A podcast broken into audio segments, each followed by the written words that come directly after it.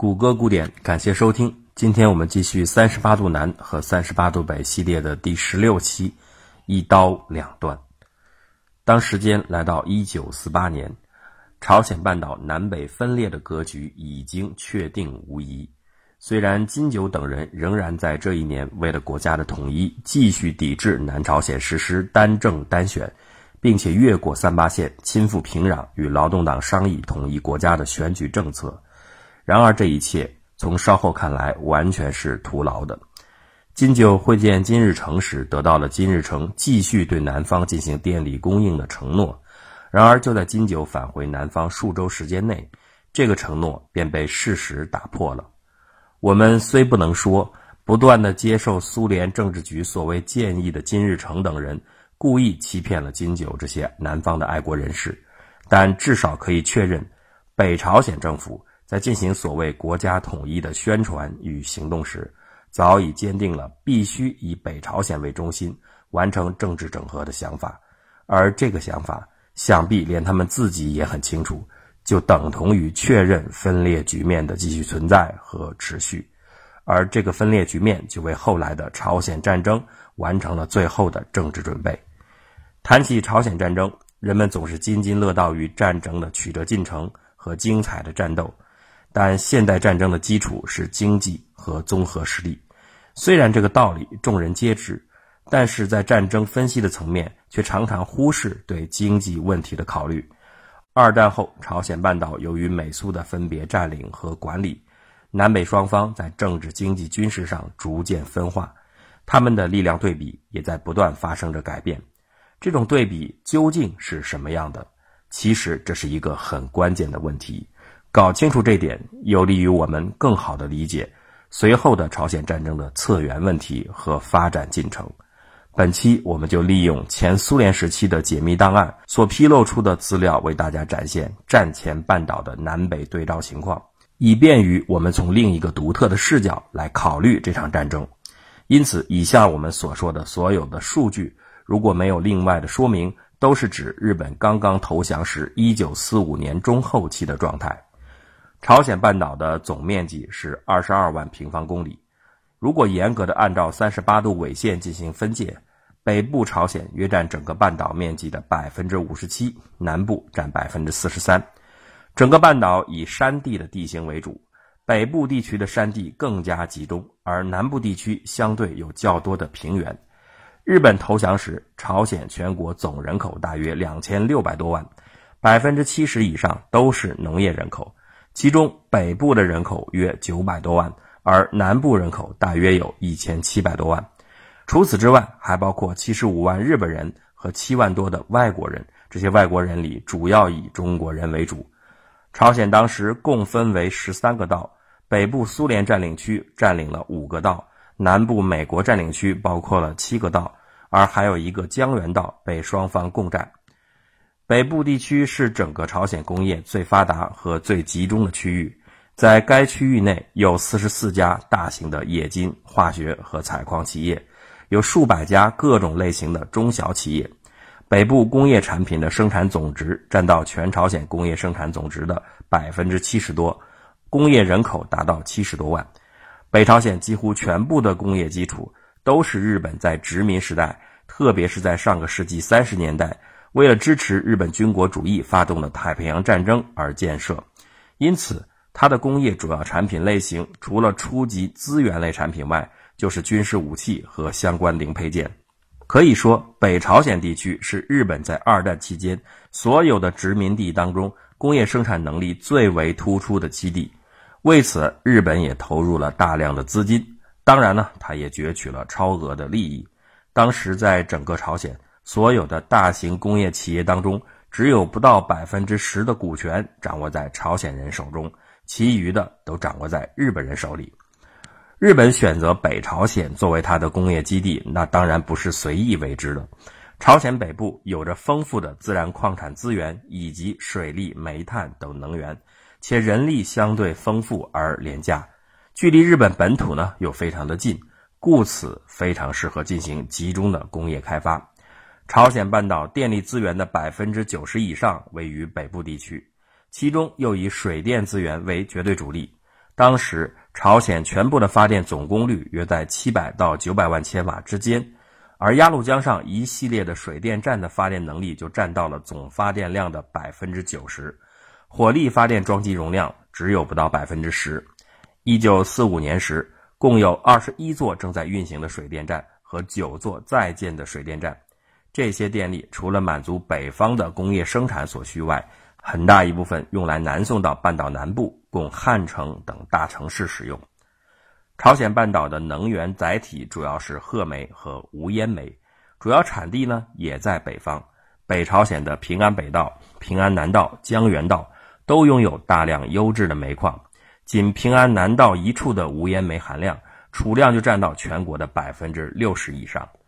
北部的平安南道、咸镜北道和黄海道。是朝鲜重要的铁矿石产区，著名的茂山铁矿一个采矿区的铁矿石产量就占到当时全朝鲜的百分之七十。这些铁矿石不仅储量巨大，而且品位优良，含铁量一般能达到平均百分之五十到百分之六十，经济价值非常的高。除此以外，朝鲜还有排在世界首位的木矿储量和石墨资源，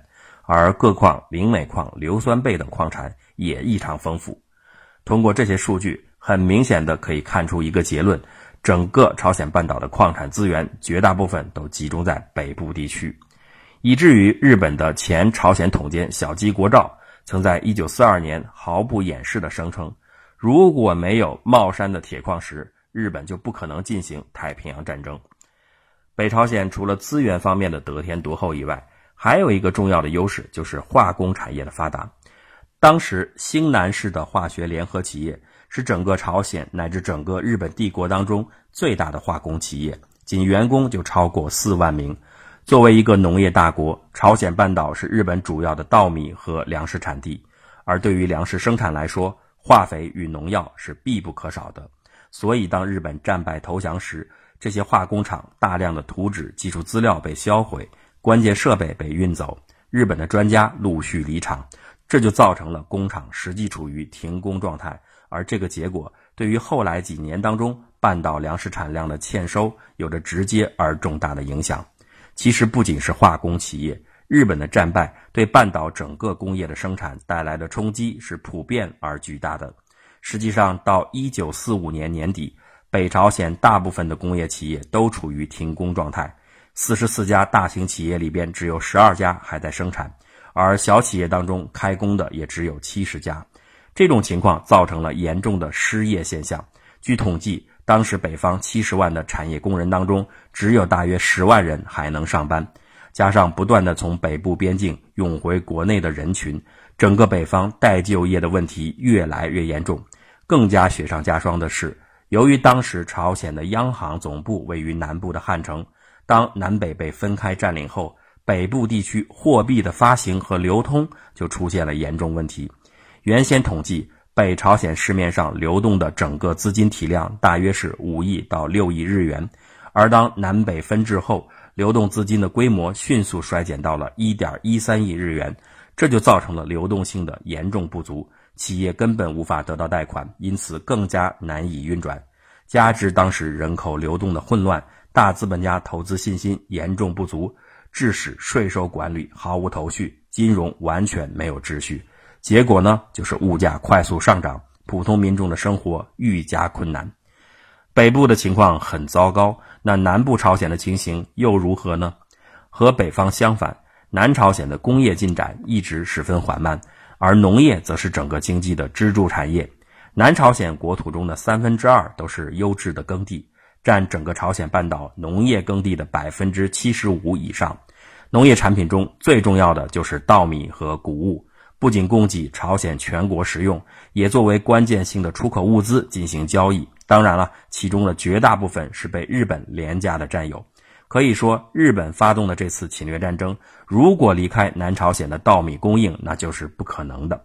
南朝鲜的稻米年产量是四百二十万吨。其中的一百五十万吨都要出口到日本，占总产量的三分之一还多。加上其他的农产品，南朝鲜每年的食物富余量超过三百万吨，这和北朝鲜的粮食常年的短缺形成了鲜明的对比。所以，当半岛没有分裂时，南方的稻米每年都要北送到北方地区，弥补北朝鲜的粮食缺口。那听到这些，可能大家就能够理解为什么到了今天，北朝鲜总是会出现粮食不够的问题。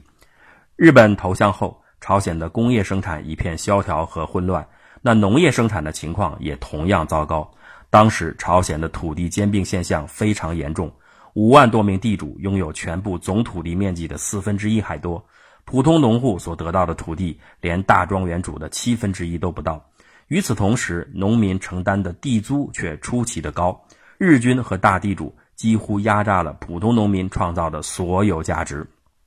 当然，南朝鲜也有少量的矿产和工业，它的工业主要分布在汉城地区，重工业以军工类型企业为主，生产工业零配件和关键的武器配件；轻工业则以纺织品生产和食品加工为主。当时，全朝鲜轻工业产品的百分之八十来自南部。南朝鲜也有一些矿物，但是产地规模较小，也比较分散。最著名的是无烟煤、庆尚北道和庆尚南道的金矿、京畿道的铜矿和翁金的新金矿。该矿呢，却主要为镇南浦，也就是苏军占领区的一个有色金属加工工厂提供原料。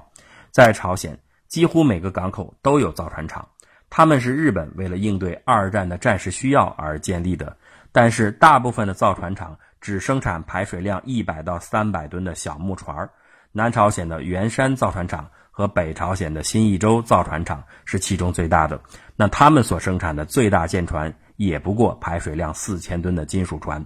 在军工企业方面，以北朝鲜的平壤和南朝鲜的仁川军械制造厂为代表，整个朝鲜半岛有二十二家企业从事武器生产。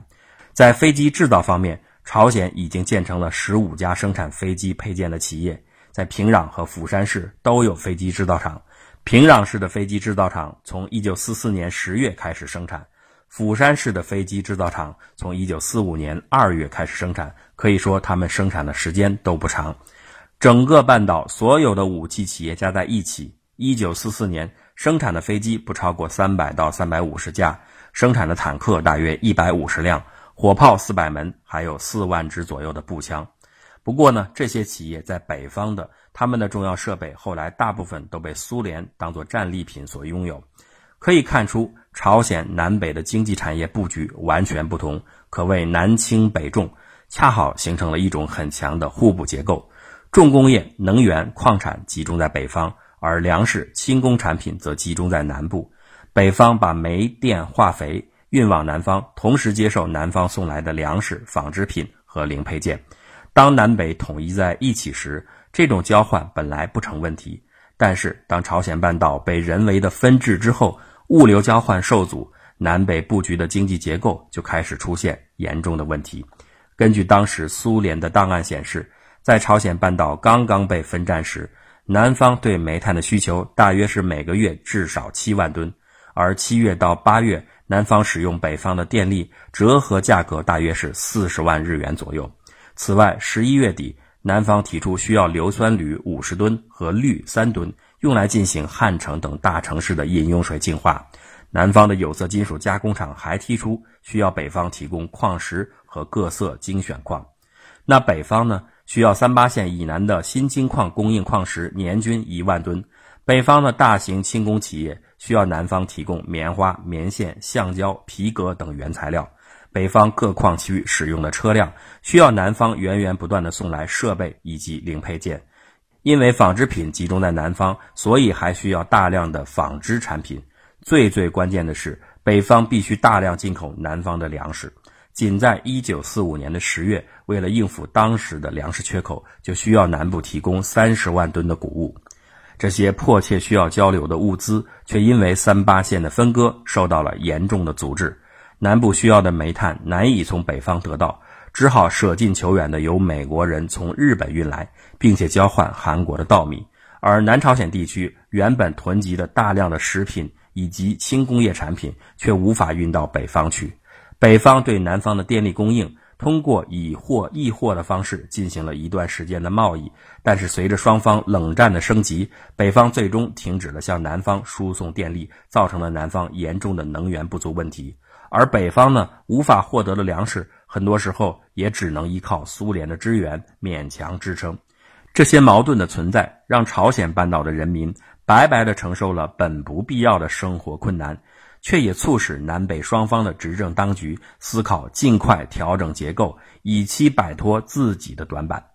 在北方，到一九四八年，北朝鲜陆续实施了土地改革、工业国有化和货币改革等一系列的共产主义改造措施，韩奸和日本人的全部资产被没收。一九四六年七月。北朝鲜红军司令部将从日本侵略者手中没收的一千零四十家的工业企业移交给朝鲜人民，同时也把得来的土地分配给普通的农民。其结果使得七十二点五万户无地或少地的农户无偿获得了过去属于日本殖民主义者以及他们的朝鲜帮凶的一百多万公顷土地。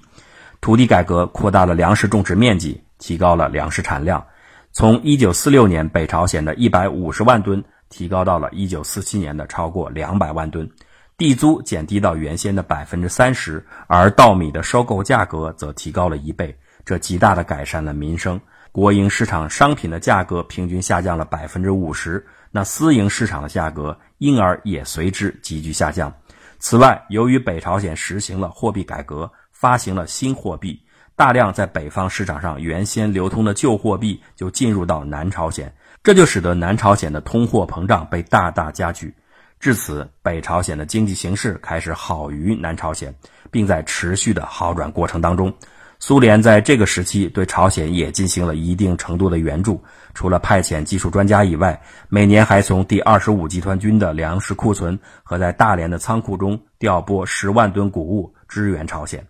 苏联为了削弱日本的力量，减少未来日本对自己的威胁，当然是毫不犹豫地打击日本势力和亲日的大地主资产者的势力。但是在南方，美国军政府则实行了市场化的发展经济的思路。这虽然是美国一贯奉行的方式，从长远来说也并无什么错误。但是就在刚刚结束战争的南朝鲜，在韩国人民普遍憎恨亲日派和日本人的风口浪尖，对亲日势力毫无作为的南韩政权选择保护日本派系的资产，从深层次上来说，不能不让人怀疑，这是美国为了保存日本的实力，使其尽快得到恢复并为己所用而采取的一种对策。总之，在南朝鲜地区，大量的日系资产以及大地主阶级的土地基本上都未加瓜分，其中的大部分都被控制起来，最多不过是把经营管理者换成韩国人而已。故此，南韩的土地仍然集中在地主手中，日本人原先的产业则统一转入美国人控制的新朝鲜公司，而不是直接分配给农民。如此一来，南部相对于北部的经济情况逐渐恶化。到一九四七年的九月，南朝鲜工业开工率不足百分之三十，许多企业倒闭，能源燃料原材料严重缺乏，失业人数加上刚刚返回国内的无业朝鲜人，已经突破了二百五十万人。当然了，摆脱经济困境并不是一件很容易，而且能够迅速完成的事。在一九四九年，南北朝鲜的经济发展同时遇到了困难，北朝鲜的年度生产计划。根本没有完成，有的指标连一半都没有做到，而南朝鲜的高失业率等问题依然突出。尽管双方都对各自的困难有一些解释的说辞，但其实都不足信。其实，从黑市物价的波动、铁路货运量的低下等几个关键指标，一眼就可以看出，南北双方的经济困境背后有相同的原因，那就是南北分裂造成的经济结构的严重畸形仍然存在。故此，在这样的背景下，南北双方都开始越来越多的出现了叫嚣武力统一的声音，并且在三八线边境的冲突也越来越频繁的发生，朝鲜半岛的硝烟味道越来越浓厚。那么，朝鲜战争究竟是如何开始酝酿的呢？我们下期再讲。